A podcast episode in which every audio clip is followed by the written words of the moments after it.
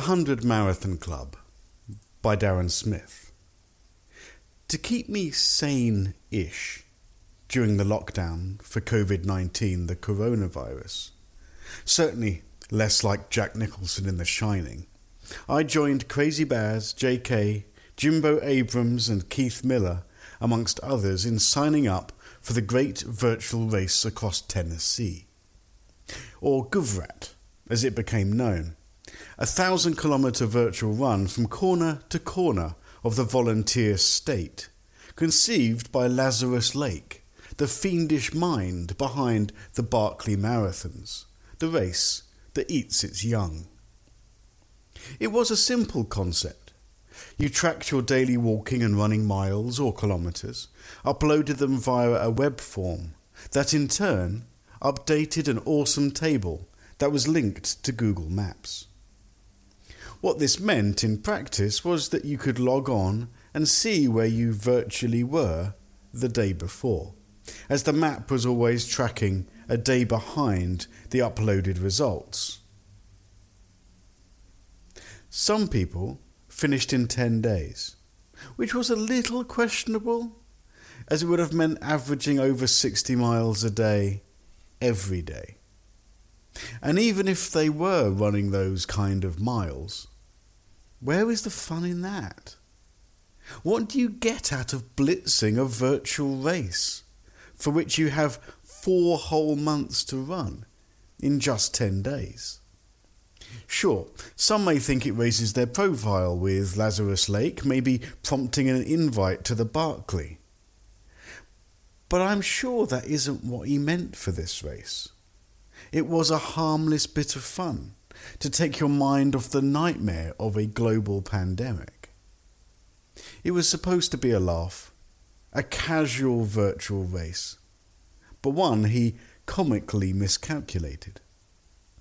You see, he probably didn't expect, after advertising a virtual race across his home state of Tennessee, that 19,000 people across the world would sign up to it. I would wager Laz just doesn't know how popular he is and revered amongst the running crowd. We idolise him to a degree for what he's done.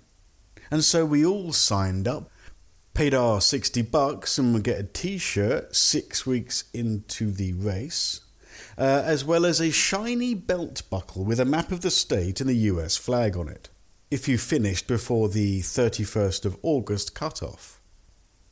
The logistics of sourcing 19,000 uh, t shirts and as many shiny belt buckles with the map of the state and the US flag on it, and shipping them to the four corners of the globe, fell squarely on Lazarus's shoulders. But that was his problem. What the GovRat meant to me was yet another WhatsApp DM group for my fellow runners to track and trace each other's progress, a separate and new spreadsheet created by Keith that calculated your average daily distance needed to hit the target by the end of August, as well as tallying how much how far you'd gone already, with the required five miles walking or running every single day for four months. Now, that might not sound a lot, five miles a day, eight kilometres. It should be pretty simple. But if you work through the pandemic as I did, or have other commitments as I do, or if the weather is shitty as it can be frequently, um, and if you can't be asked, which is more than a regular occurrence, then five miles a day may as well be 50. Add to that missing a day means you need to make it up at some point. Missing two days is 10 miles on top of the five you need to run. So if you get too far behind, you, you're in trouble. You are climbing a rope and slipping down faster than you are climbing it. So thankfully, Lazarus, speaking to the masses on Facebook and via email, said you can count walking miles as well as those you run, as long as the purpose of the walk is in the actual walk. After all, no one can run a thousand kilometres in one go. Surely you'd have to walk at some point.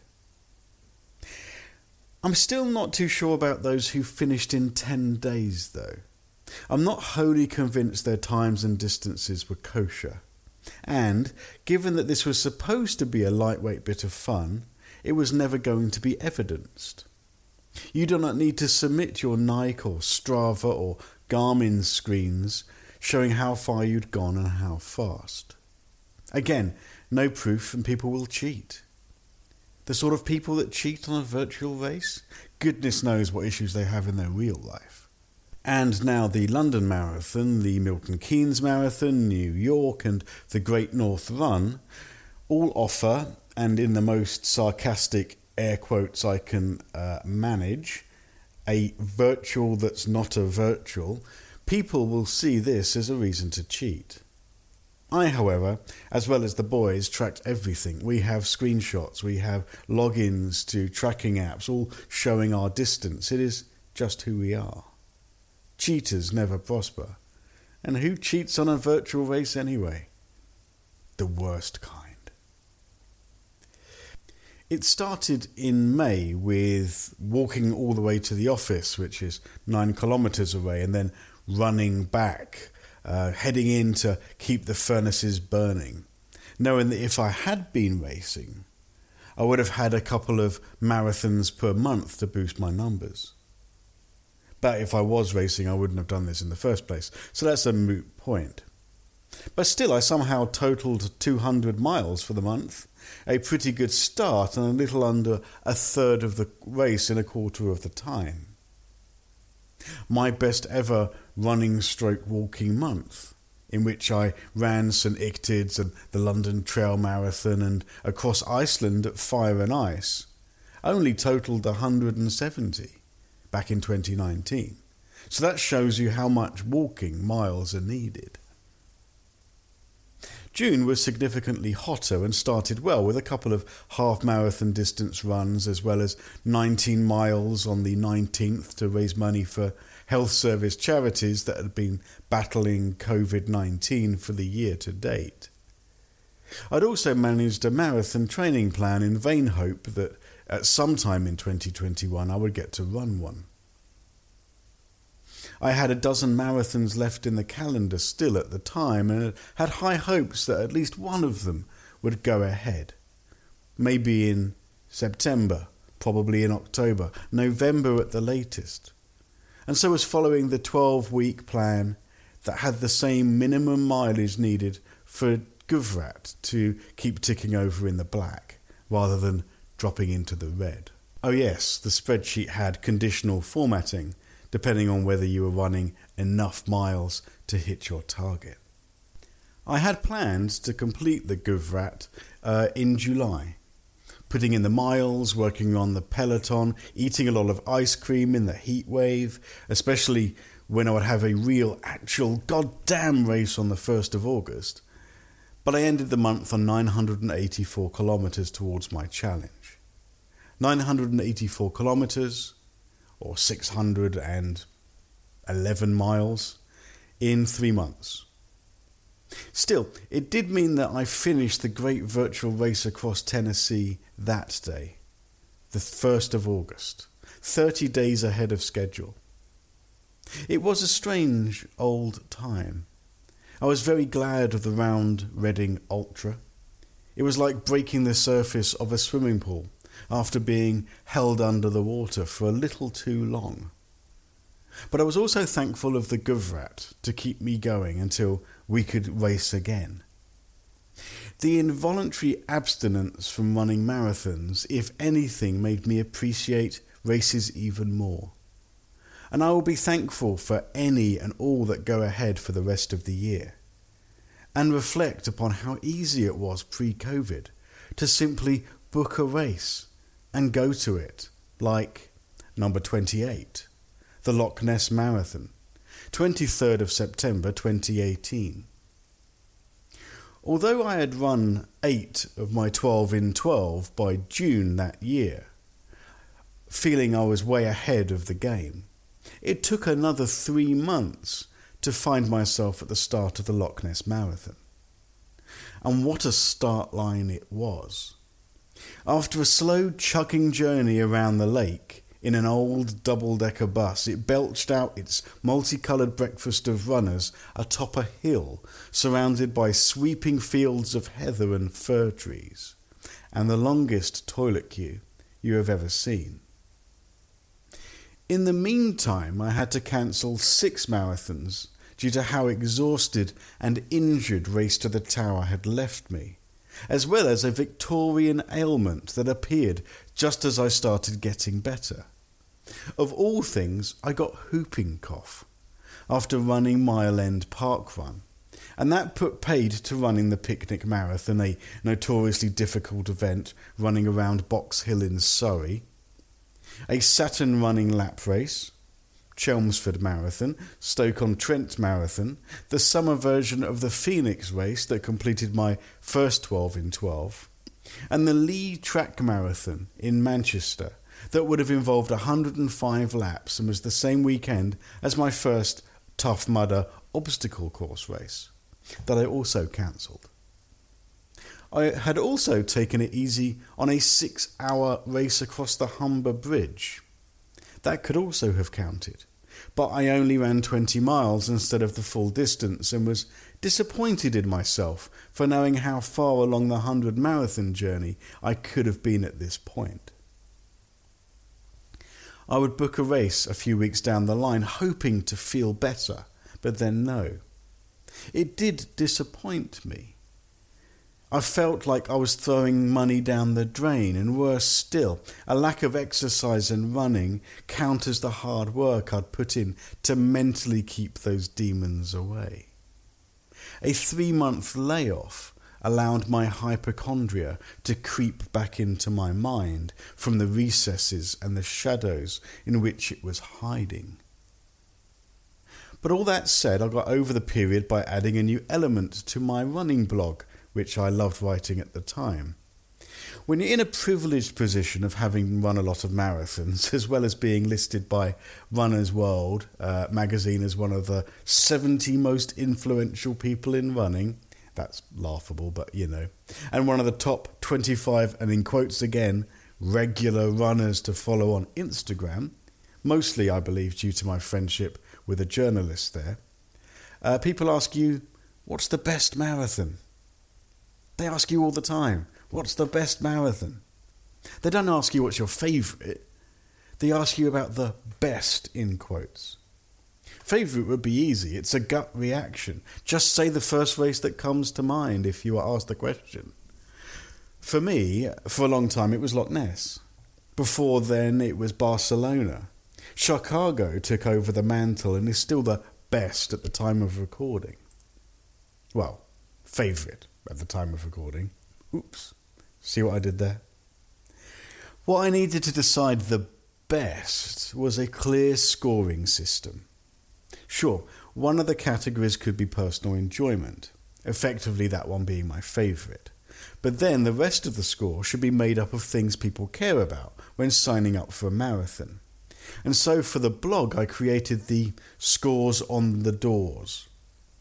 A t- table at the bottom of each marathon blog post that I could point people to if they ever asked me the question, What's the best marathon?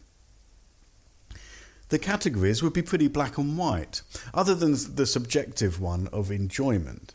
There would be cost and value for money. Those two have to go on first, obviously.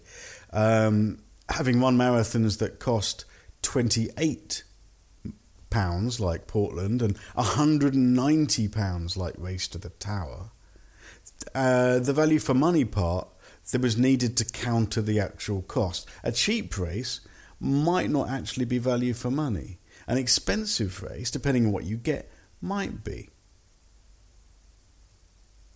You could pay £50 for a race and get nothing but a medal and water.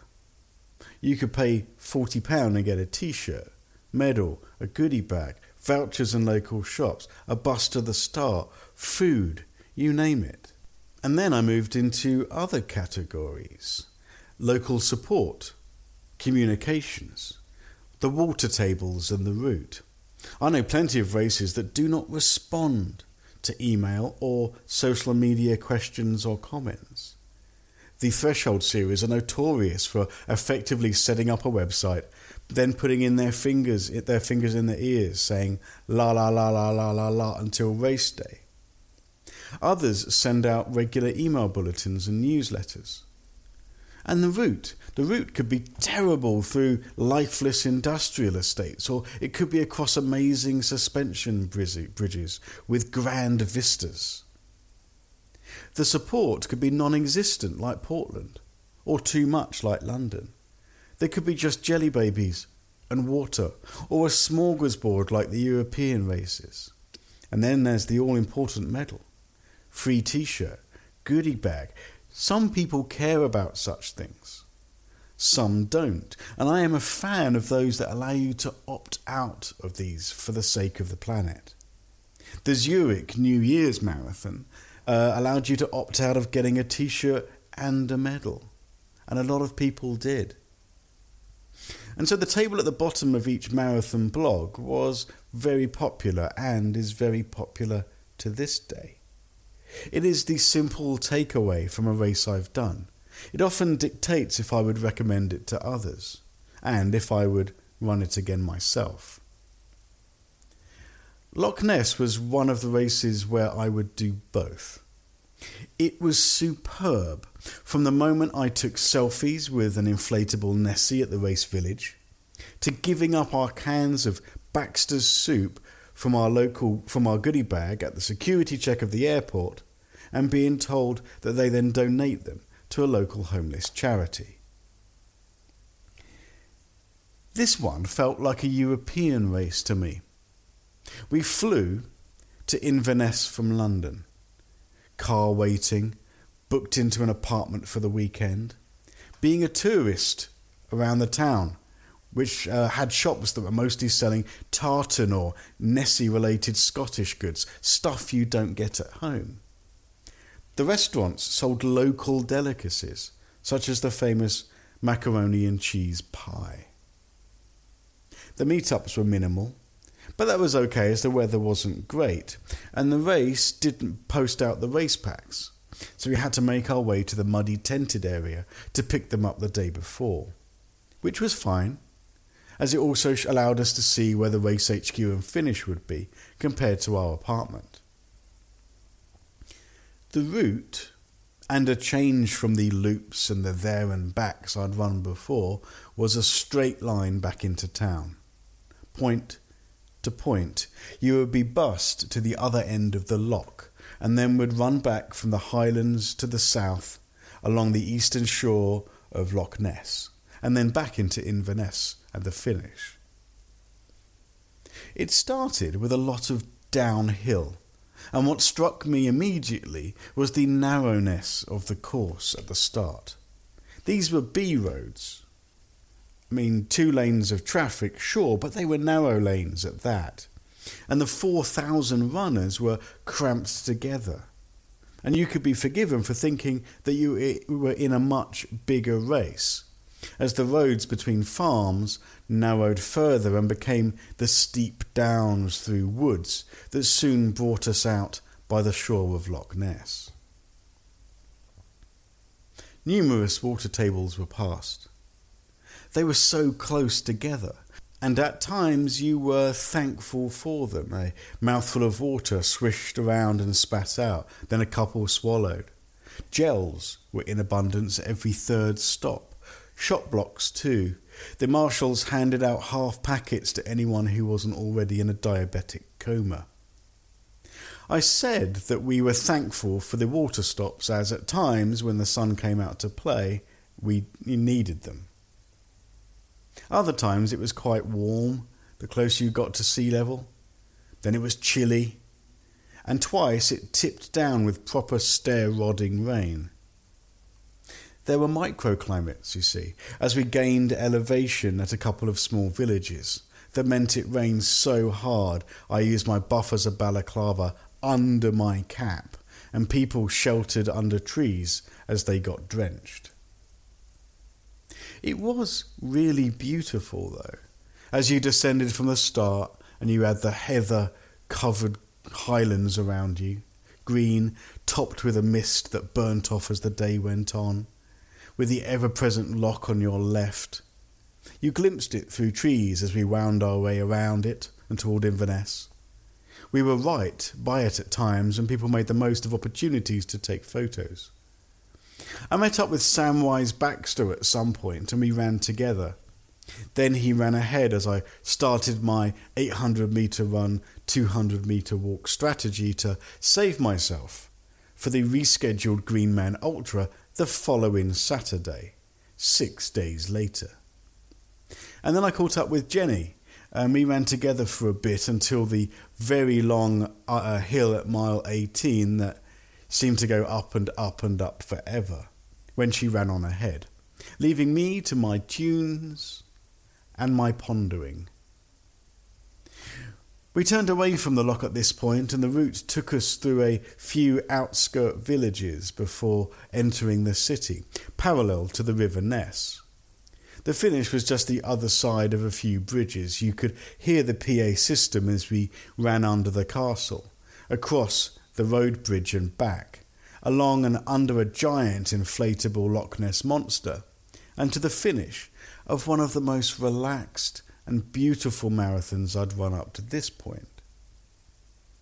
It did take three months to chalk up number nine of the year, but it was worth it, as was the mac and cheese pie.